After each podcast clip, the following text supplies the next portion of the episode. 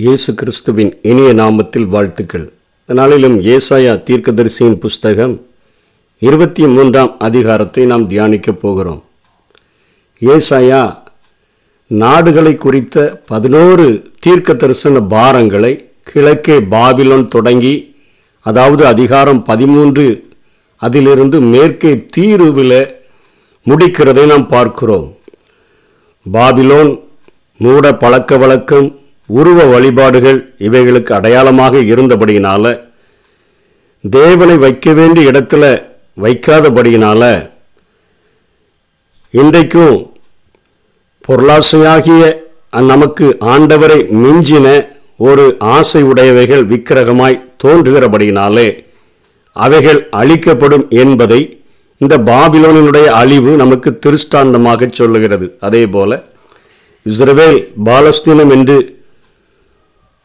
அது அழைக்கப்படுகிற அந்த தேசமானது உண்மையான பக்தியிலிருந்து வீழ்ச்சியுற்ற ஒரு நிலைமையை காட்டுகிறது. அங்கேதான் சாத்தானுடைய உருவாக்கத்தையும் ஏசையா குறிப்பிடுகிறதை பார்க்கிறோம். மோவாப். இது ஒரு அருவருப்பு மிகுந்த ஒரு பட்டணம். பக்தியினுடைய வேஷத்தை தரித்து அதை மறுதளிக்கிறவர்கள் என்று சொல்லுகிறோமே. அப்படியாக இந்த தேசம் காணப்பட்டபடியினால் இதுவும் தேவனிடத்தில் நியாய தீர்ப்பு பெற்றது. தமஸ்கு அது ஒத்து போகுதலை குறிக்கிறது. உலகத்தோடு ஒத்து போகிற ஒரு வாழ்க்கை இது சீரியாவினுடைய தலைநகராக இது விளங்கியது இதுவும் அழிவை கண்டது. எத்தியோப்பியா நமக்கு அது செட்டைகளின் நகரம் என்று சொல்லுகிறது நமக்கு ஒரு காரியத்தை உணர்த்துகிறது. நாம் தேவனுடைய ஊழியத்தை நாம் பறவைகளைப் போல துரிதமாக செய்ய வேண்டும் என்கிற காரியத்தை அது வலியுறுத்தக்கூடியதாக அது இருக்கிறது. அதே போல எகிப்து உலகத்தை குறிக்கிறது. உலகத்தை குறிக்கிற அந்த எகிப்தானது தேவன் எகிப்தை விட்டுவிடச் சொன்னது போல நாமும் இந்த உலகத்தை விட்டு விலகி இருப்பதற்காக நாம் அழைக்கப்பட்டிருக்கிறோம்.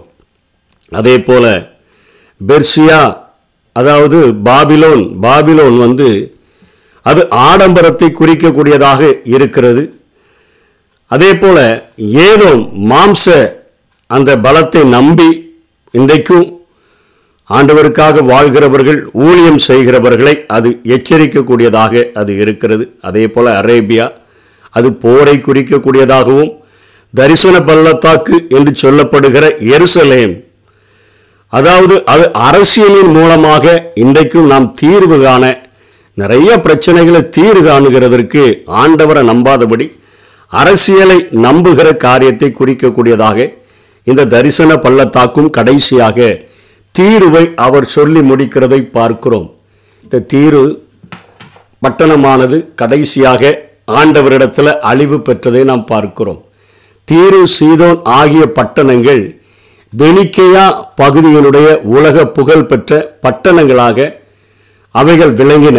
ஏசாயாவின் காலத்தில் அது வாணிபத்தில் சிறந்து விளங்கி இருக்கக்கூடிய பட்டணங்களாக பல தீவுகளை அவர்கள் குத்தகைக்கு எடுத்து வைத்திருந்தார்கள். ஆனால் ஒரே மன்னனுடைய ஆட்சி நடையை பெற்றது மிகப்பெரிய துறைமுகத்துக்கு சொந்தமுடையதாக விளங்கிய இந்த பெரும் பகுதியானது.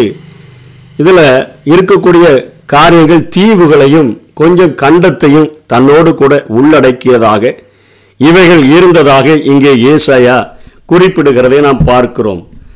இதோடு கூட பதினோராவது காரியத்தினுடைய அழிவை இங்கே ஏசாயா அந்த நியாய தீர்ப்புகளை குறித்து பேசுகிறார்.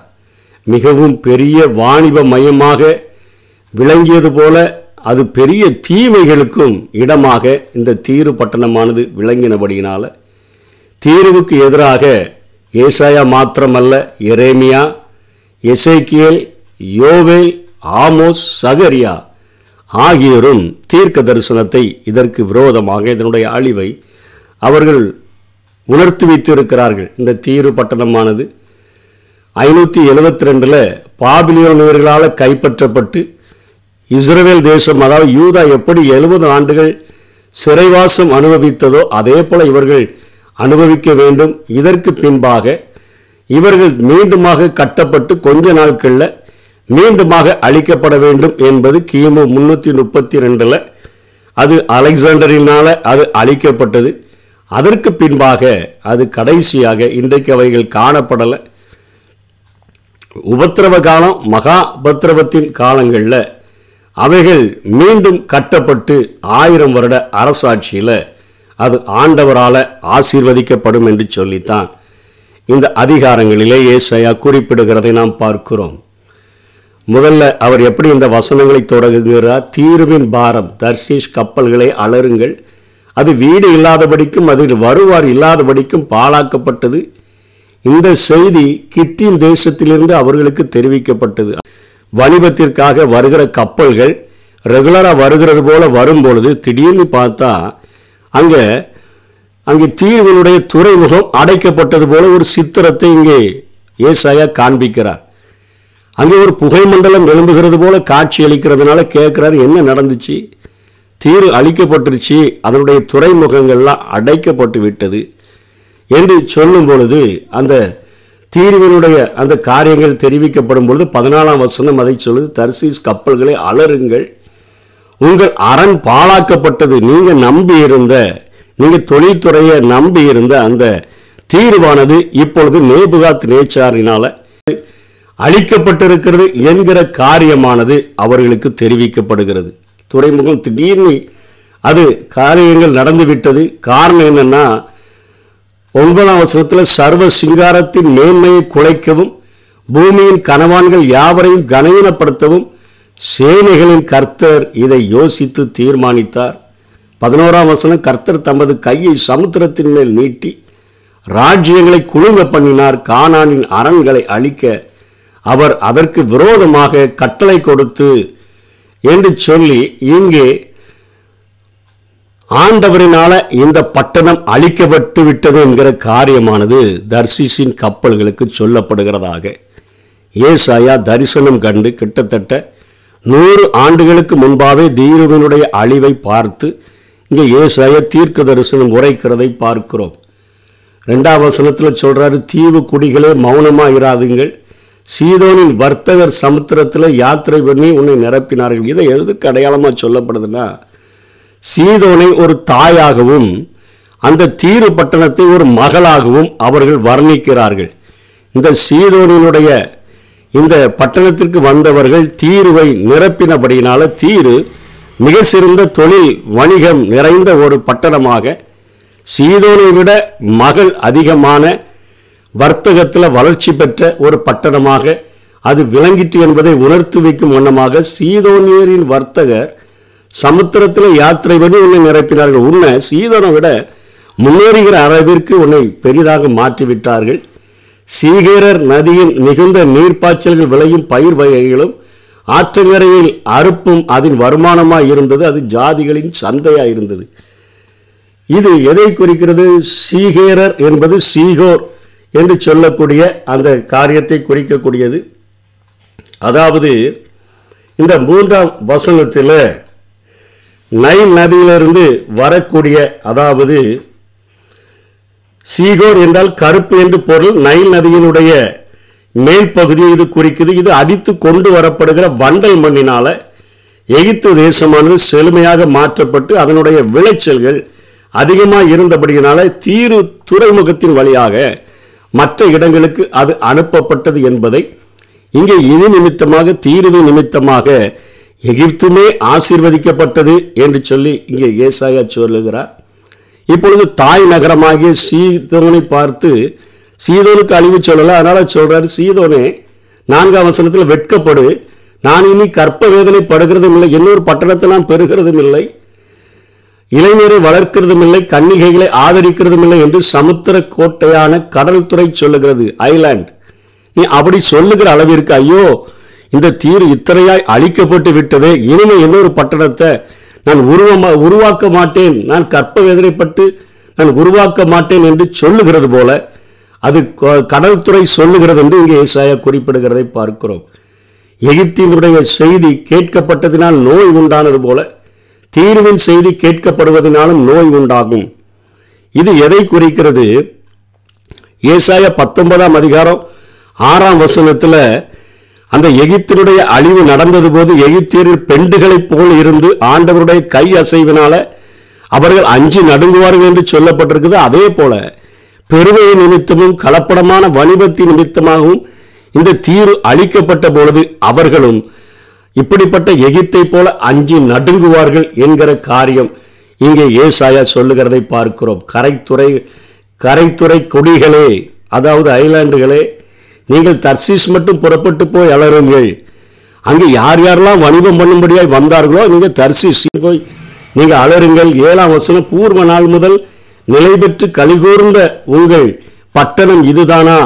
அதாவது இன்னைக்கு ஒரு பெரிய வணிகம் நடக்க ஆரம்பிச்சிருச்சுன்னா ஒரு பெரிய வர்த்தகத்தில் சிறந்து விளங்கிச்சுன்னா அங்கே வணிபத்துக்கு வருகிறவர்கள் டைம் பாஸ் பண்ணுகிறதற்கு களி கூறும்படியாக அநேக களியாட்ட விடுதிகள் மற்ற காரியங்கள் பொழுதுபோக்கு காரியங்கள் அமைப்பது போல தீர்விலும் அமைக்கப்பட்டிருந்தது. அவைகளெல்லாம் அமைக்கப்பட்டிருந்த பட்டணம் இதுதானா? பரதேசம் போய் சஞ்சரிக்கிறவைகளுக்கு அவன் கால்களே அவனை தூரமாய் கொண்டு போ ஓடிடுவான். இங்கிருந்து இலைப்பாரலான்னு நினைச்சு வந்தவெல்லாம் ஓடுகிற நிலைமை ஆகிவிடும்.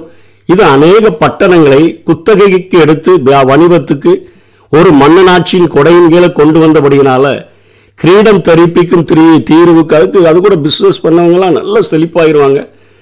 கிரீடம் தரிப்பிக்கும் தீர்வுக்கு விரோதமாக இதை யோசித்து தீர்மானித்தவர் யார்? ஆண்டவரே செஞ்சிட்டாரு. அதன் வர்த்தகர் பிரபுக்களும் அதனுடைய வியாபாரிகள் பூமியின் கனவான்களுமா?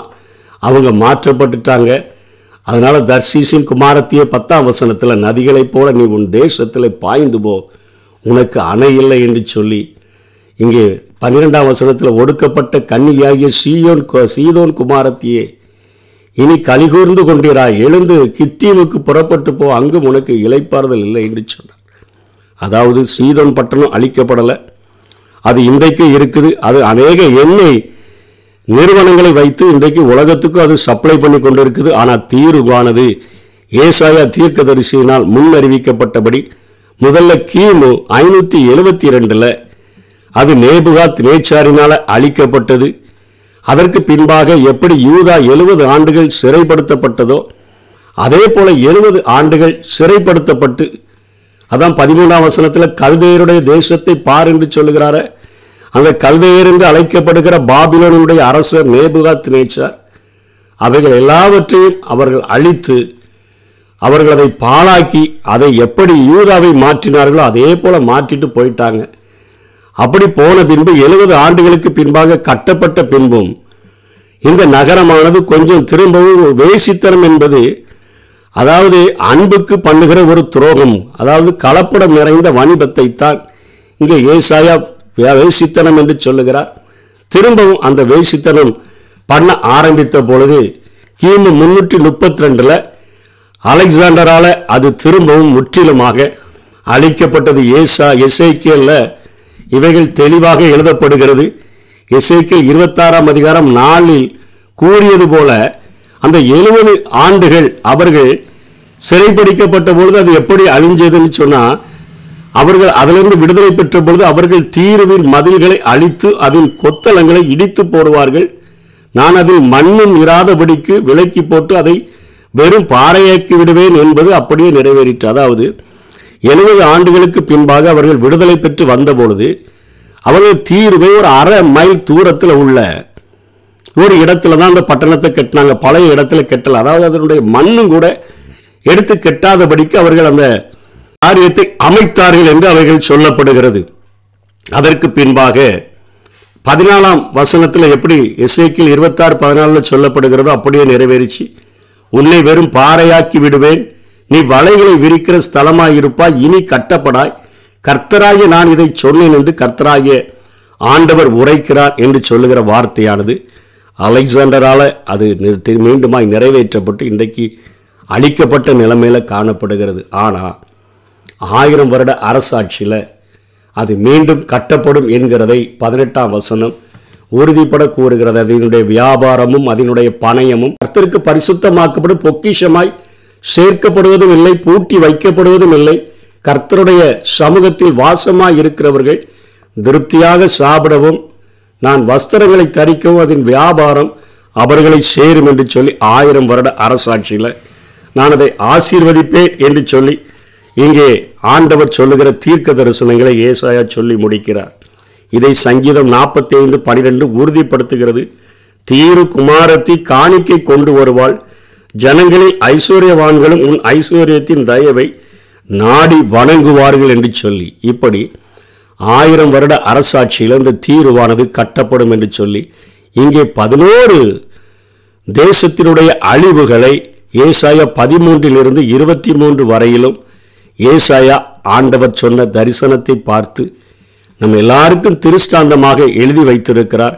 இவைகள் உலகத்தில் உலக வரலாற்றில் அப்படியே ஒரு வார்த்தை கூட பிசகாமல் நடக்கப்பட்டிருக்கிறபடியினால் இவைகளை படிக்கும் பொழுது இந்த நியாய தீர்ப்புகளை நாம் தியானிக்கும் பொழுது ஆண்டவரால் சொல்லப்பட்ட அவருடைய வசனங்கள் அந்த வசனத்தில் உள்ள ஒரு உறுப்புகள் கூட அது நிறைவேறாமல் போக போகிறதில்லை ஆகவே நமக்கு கொடுக்கப்பட்ட இந்த கிருபையின் காலத்தில் இந்த உலகம் உபத்திரவ காலத்துக்குள்ள தள்ளப்படுகிறதுக்கு முன்பாக அந்த ரகசிய வருகளை எடுத்துக்கொள்ளப்படணும் அதுக்கு பின்பாக மகா உபத்திரவ காலத்திற்கு பின்பாக இந்த பூமியில் ஆண்டவருடைய கரத்தின் கீழே நடக்கிற உலகம் முழுவதும் ஒரே ராஜாவாக இருந்து ஆளப்போகிற அந்த கிறிஸ்துவனுடைய ஆயிரம் வருட அரசாட்சியில் பங்கு பெறணும் என்கிற ஒரு வாஞ்சியோடு கூட இந்த நாட்களிலே அவருடைய கரம் பற்றி நடந்தோம் என்று சொன்னால் நிச்சயமாக பாதுகாக்கப்படுவோம் எடுத்துக்கொள்ளப்படுவோம் ஆண்டவரால் ஆசீர்வதிக்கப்படுவோம். அப்படிப்பட்ட கிருபைகளை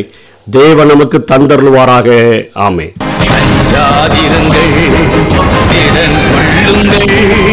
ராஜா வருகிறார் இயேசு ராஜா வருகிறார். தளர்ந்து போன கைகளை இடப்படுத்துங்கள் தள்ளாடும் முழங்கால்கள் உறுதிப்படுத்துங்கள்.